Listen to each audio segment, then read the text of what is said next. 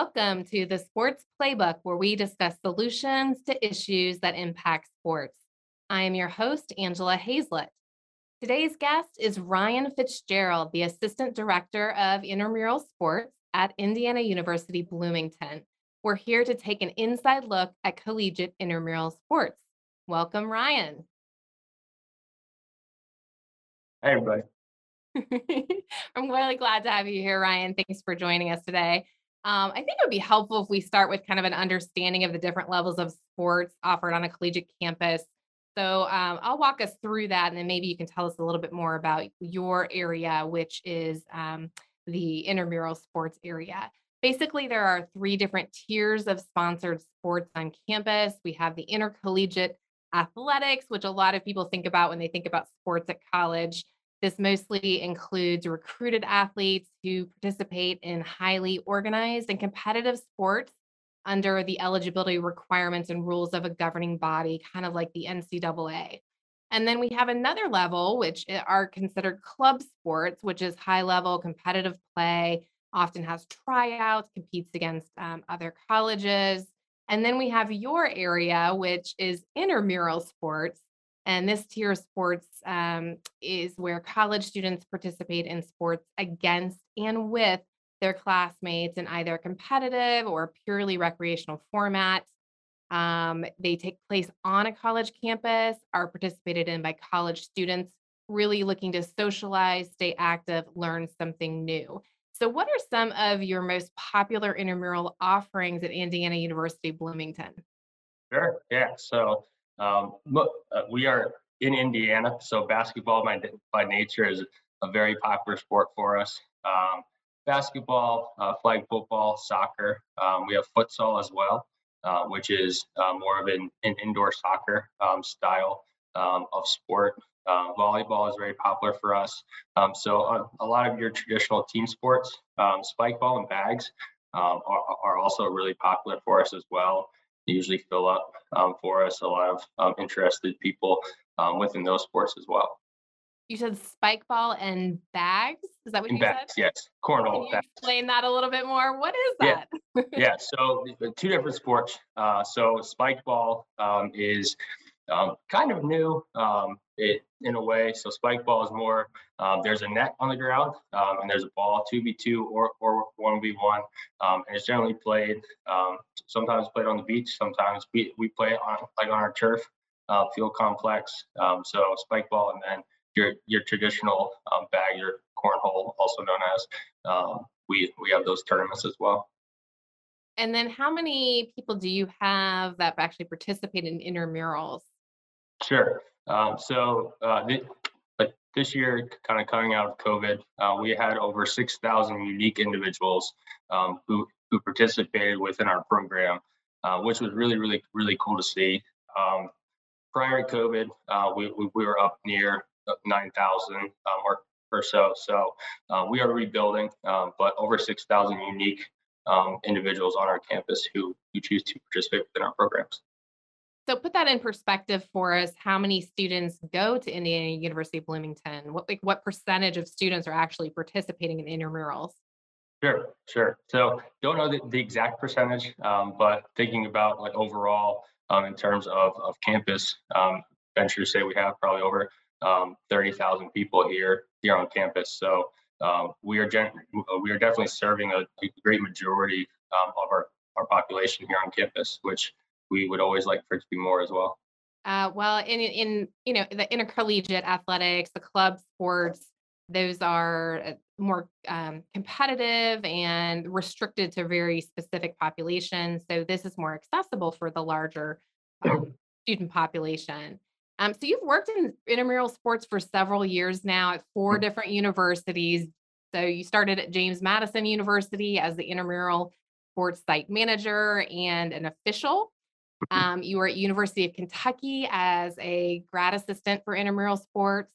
Then you were at University of South Carolina as a coordinator for intramural sports, and now in your current role as the assistant director of intramural sports at Indiana University Bloomington.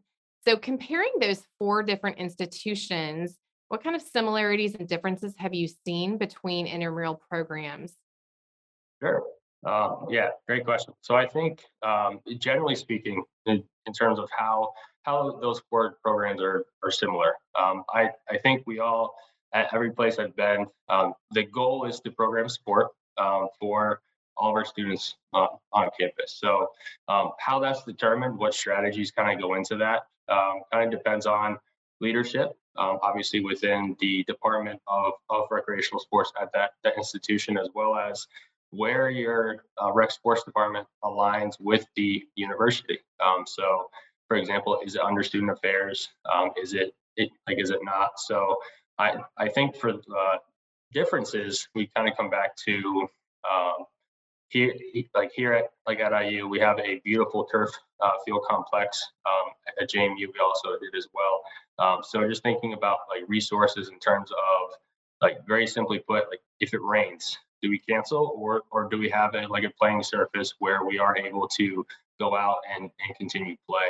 Um, I think that uh, like across the board, I think most IM programs are are run pretty similar. Um, there's different twists, there's different uh, perspectives put on, obviously, depending on, um, again, those those bigger overarching goals of the uh, department that it functions with, within. But generally speaking, uh, we we try to do um, at like at the end of the day, we try to do as best for the students, making sure we're programming, uh, making sure we're being inclusive, making sure that um, we have a very diverse set of offerings uh, for for people to come and participate with us to meet the needs of of various students. Absolutely. Exactly.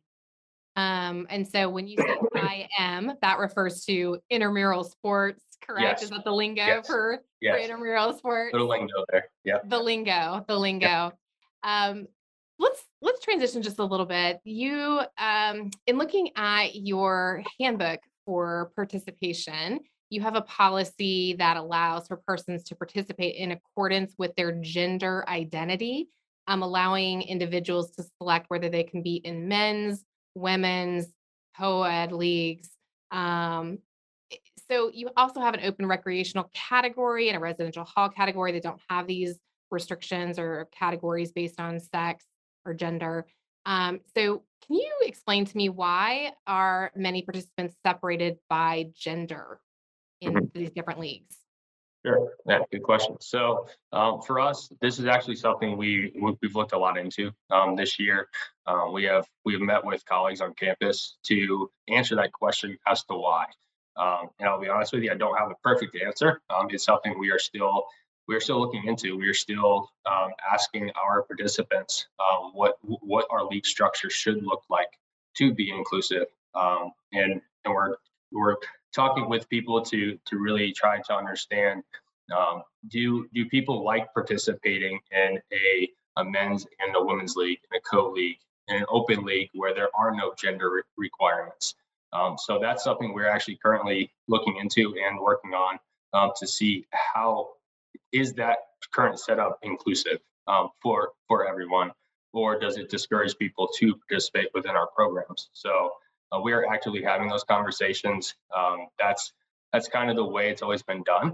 Um, is is the the kind of traditional men's women's co um, co leagues. Uh, we actually started this past spring. Uh, we have open leagues for every single one of our sport offerings. So we we are um, having those conversations again to to really make sure we are being inclusive uh, on campus for the students we serve. Yeah, and that's one of the tenets of intramural sports is to be inclusive to the um, community at large in at, at the institution. Um, gender identity is in sport is a controversial issue regarding fairness at all levels of sport. Um, so you said this is sort of something you're in conversations with, but how long has your gender identity policy been in place, and how has it been received by that Indiana University Bloomington community? Sure. Um, so the policy, um, the the policy be- before we, we we rewrote most of it uh, this past spring. Uh, the policy in general um, was in place before my time um, here here at IU, um, and we truthfully made some changes because the previous policy was not well received um, by uh, by our student population. So uh, we we had some conversations. We've we've listened. Um, we've we've kind of sat sat at the table to to have those conversations, um, and that's where we've seen that that change this past spring.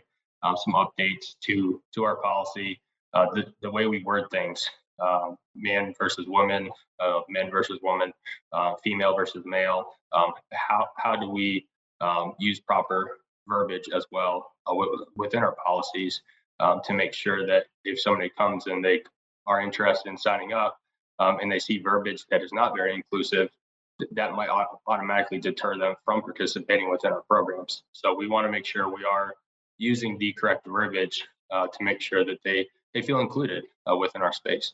Yeah, if they don't see that the a reflection of their identity that they can choose from to participate, then they feel like maybe they're they don't have a place in participating. So um, you also have r- other rules that limit athletes who compete at higher levels um, if they compete in club, intercollegiate, professional sports. Would you say limiting participation of athletes that compete at a more, you know, higher tier is this more of a safety issue or a fairness issue? Sure. Um, I, I would say that it's a it's a mixture of both. Um, so uh, when we think about the the overall um, population of, of students who, who who participate within our programs here at IU, uh, we have both competitive and recreational leagues uh, for for most of our, our sports. So people can sign up. Uh, we also do it in terms of, of fairness for those participants as well, right? So when we think about the, the fairness aspect, as well as if you match uh, an elite athlete within a, like a sport with somebody who might not have as much experience, does that then present a, like a safety concern um, for that person? Um, so that's that's generally why why we have those policies in place. Yeah, and then and then I would think that there people competing at a higher level, they're already getting support and opportunities elsewhere, and that may be taking the place of an opportunity for um, someone else who can't compete at that level or doesn't compete at that level as well. And I know part of the philosophy for intramural sports is that participants should demonstrate good sportsmanship. In your participant handbook, you cite the Webster's dictionary definition that a sportsman is a person who can take loss or defeat without complaint or victory without gloating and who treats his opponents with opponents with fairness, generosity, courtesy. So why is this an important aspect of your philosophy for intramural sports? Sure. Um, it, it's something we talk about from the first day in August uh, when, when we have our staff training um, until the last day of the, the, the semester in the spring. Um, for us, sportsmanship is more than being a, good sport. Um, it, it helps us to create like an environment where IM should be a really fun place where people are, are able to come out, recreate with their friends, um, mix in a little competition in there, uh, but but the purpose of, of why we have IMs on campus um, is to um, allow people to come out to recreate, as I just said, and and just have a really fun experience. Um, so for us, sportsmanship gets factored into playoff eligibility, um, like into seeding. Um, so it's something we talk about often, um, and it's something we talk about during captains meetings before games, uh, of just making sure that this is still an, an IU sanctioned program. This is still something that that is is representative of of you um, and should, should still be following every policy you, you follow like in the classroom as well. So um, it's it's an extension. Obviously, sport by nature um, can can kind of bring some things out that we wouldn't have in the classroom, um, but it is something for us that towards our our officials, towards our like our supervisors, making sure that that people are are being good sports um, and and they're they're having fun. And the other team is also a, able to enjoy their experience as well. Uh, you know i had a, an experience when i was a site supervisor recreation where um, during basketball um, a basketball game a participant did not like the call from an official and became verbally aggressive towards the official threatening violence. And I sort of had to jump in the middle and intervene and um, help kind of manage that that situation. So, what are some examples in your years of experience where people have not been good sports, and what were the consequences for that poor behavior? Sure. Um, the the list is is fairly lengthy, but um, there's uh, there's there's everything from uh, like like you kind of mentioned, uh, verbal abuse towards towards a staff member. Um, those are things we absolutely do not tolerate. Um, for us, all all of our sports officials are are students um, on campus. So uh, we are teaching them, we are training them, we are developing them as officials, and berating them and, and, yelling at them and doing those types of things are are things we take very seriously. Um, and they're things that oftentimes come with game suspensions or or at least conversations um, with us. Um, in terms of of participants, he, he goes from everything from verbal altercations with with other participants that can be resolved by by a quick conversation as as your your example kind of says or or we have entire fan bases um, that that they're screaming and yelling and threatening and and um, and then we have to clear the entire sideline right we have to mm-hmm. like remove everybody um, and and for us uh, we emphasize that the captain of the team represents the the team, the team that's on the field, as well as any fans or, or anything that come to watch the game. So for us, sportsmanship encompasses everything. Anybody who's there that has any representation for your team um, goes into your sportsmanship rating. So um, oh, that's wow. something for us that that we we have those conversations and and we, we, we make sure. And again, the bottom line is this should be really fun. Um, this this should be a a really good avenue for for people to to come out, have a good time, recreate with their friends, um, and, and, and participate in sport. And that sportsmanship rating factors into playoff eligibility. Are there any other consequences other than um, postseason play? Yeah. So, excuse me. Um, so for us, if like if a team gets below our our sportsmanship rating is on a four point scale. Um, so if a team were to get below, say, like a two sportsmanship rating, uh, we look at that every day um, after each each night of games. And if a team gets below a two, we're going to have some some direct conversations with that team to figure out what what went on. We'll also talk with our staff. Um, so anything that um, anything that kind of raises to a two, uh, which is often anything that um, again kind of goes against the the student code of conduct or anything like that, we will uh, reach out, have conversations, and it's a, if it's a consistent issue, uh, we've also removed teams from from leagues as well um, if they're um, unable to to be good sports. And providing that education, you're at a university where mm-hmm. you educate, right? So education on why it's important and how to improve their behavior is really important. You know, and I know this plays into officials and how they're treated our country is experiencing a nationwide crisis for recruiting and maintaining sports officials to referee athletic competition. Some contributing factors include the great resignation, low wages, verbal and physical abuse from athletes, coaches, and spectators. Are you also experiencing a crisis in recruiting and maintaining sports officials? And if so, what are you doing to combat this challenge? Yes, um, the answer is yes. Um, yeah, um, you're you're right. Um, I I know locally here uh, for for high school sports as well. Uh, we uh, we're low in terms of numbers, but specifically here on campus as well.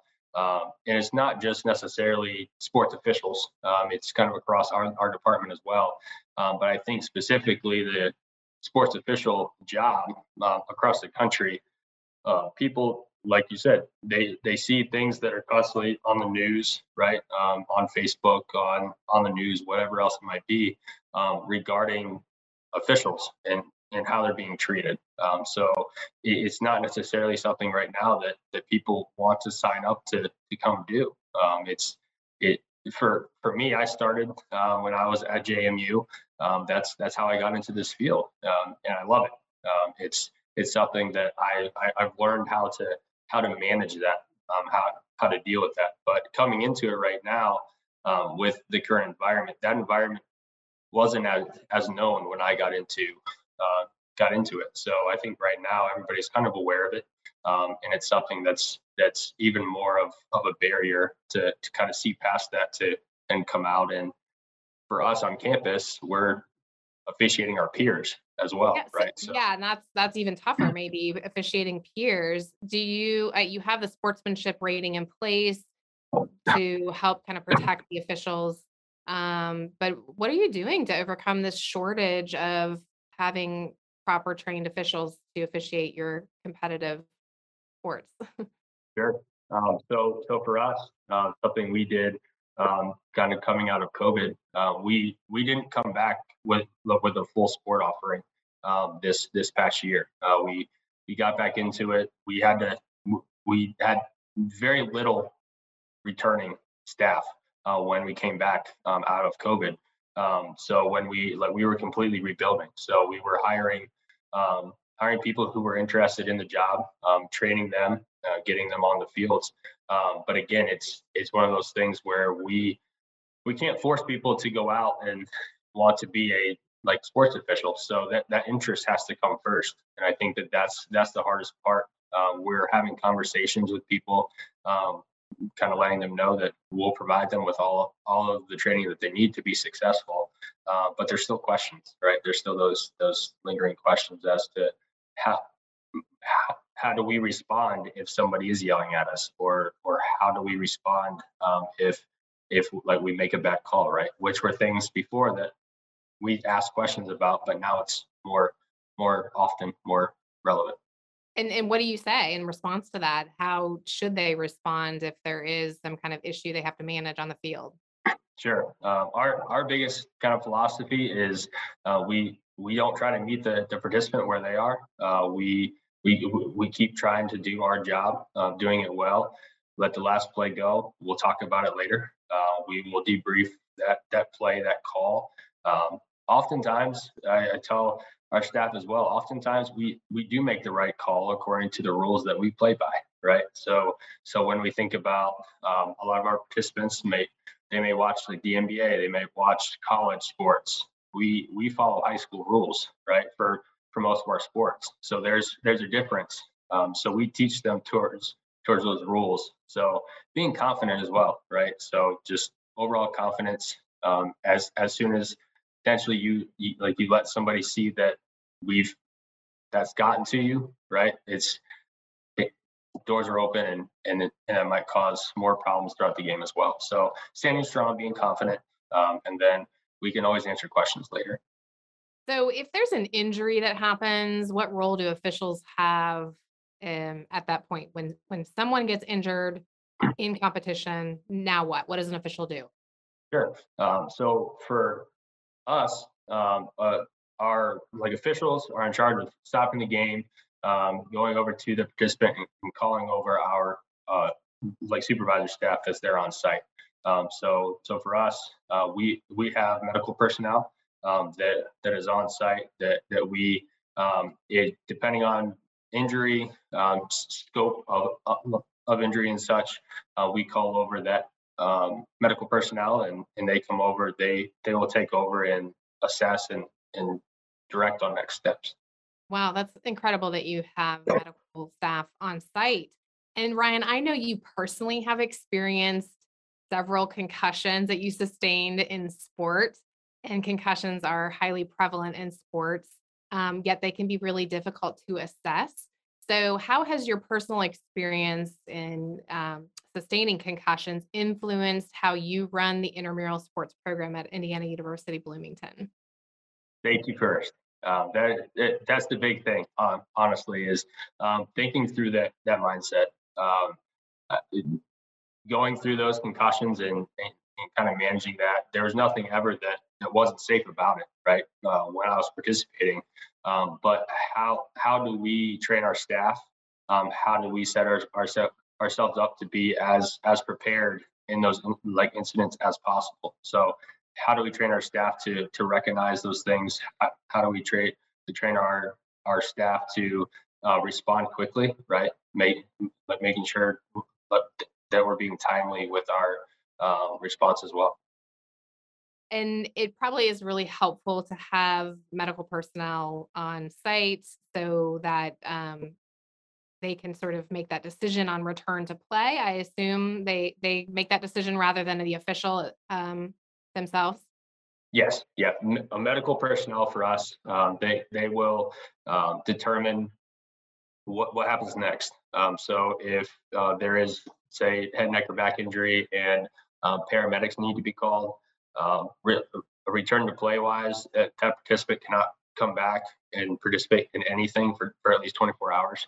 Um, so, um, so that's generally where that goes. Um, and then in terms of responding, that, that medical personnel is the one to then determine if that person is is safe to return to play.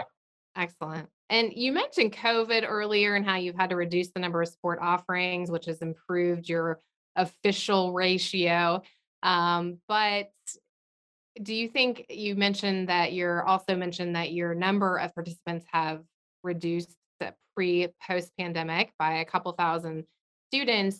Um, how else has COVID impacted your operations? And um, you know, what else have you had to do uh, to kind of hone in on COVID protocols? So we're kind of towards the end here, but is there any like one or two things that you really have um, had to change? Sure. Um, over the past few years, um, uh, since COVID started, uh, we didn't have any team sports for over a year, year and a half. Um, so we did not historically offer esports. Uh, so that's something we we brought in. Um, and then as we transitioned back into offering some 1v1 type of sport offerings, a very strategic approach back to getting back to a more normal sport offering, uh, we we used a lot of policies and, and procedures um, in terms of, of cleaning, um, whether it's equipment, whether it's um, participants sanitizing. Uh, we we did a lot to make sure that we were setting ourselves up with a very safe environment. And as we've continued to transition, making sure that um, our participants feel safe within the, that environment as well. So so listening with them, engaging with them as well, really hearing their their their perspective. Absolutely. I know weather is always something that you have to be mindful of. Um, being in the Midwest, you have to worry about tornadoes and, of course, lightning storms and snow and all those sorts of things.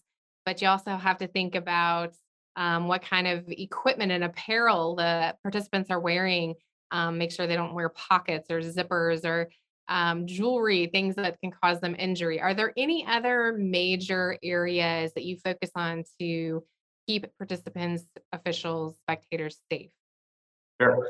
Um, yeah, everything you mentioned, um, it especially when like when we think about anything that's that's hard um, or um, could could cause injury to somebody else. So we always think about whether it's a brace or like or anything like that, anything that could potentially cause harm.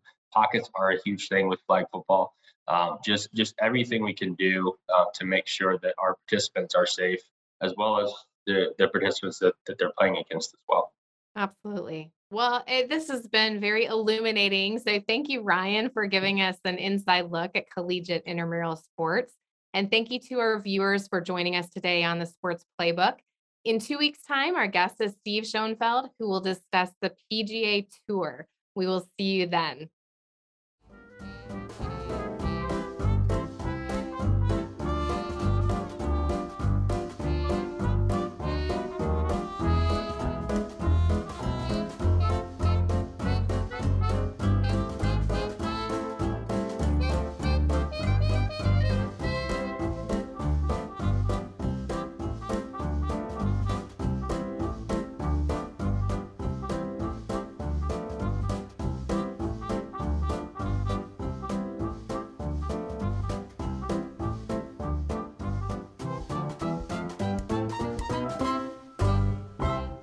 Thank you so much for watching Think Tech Hawaii. If you like what we do, please like us and click the subscribe button on YouTube and the follow button on Vimeo. You can also follow us on Facebook, Instagram, Twitter, and LinkedIn, and donate to us at thinktechhawaii.com. Mahalo.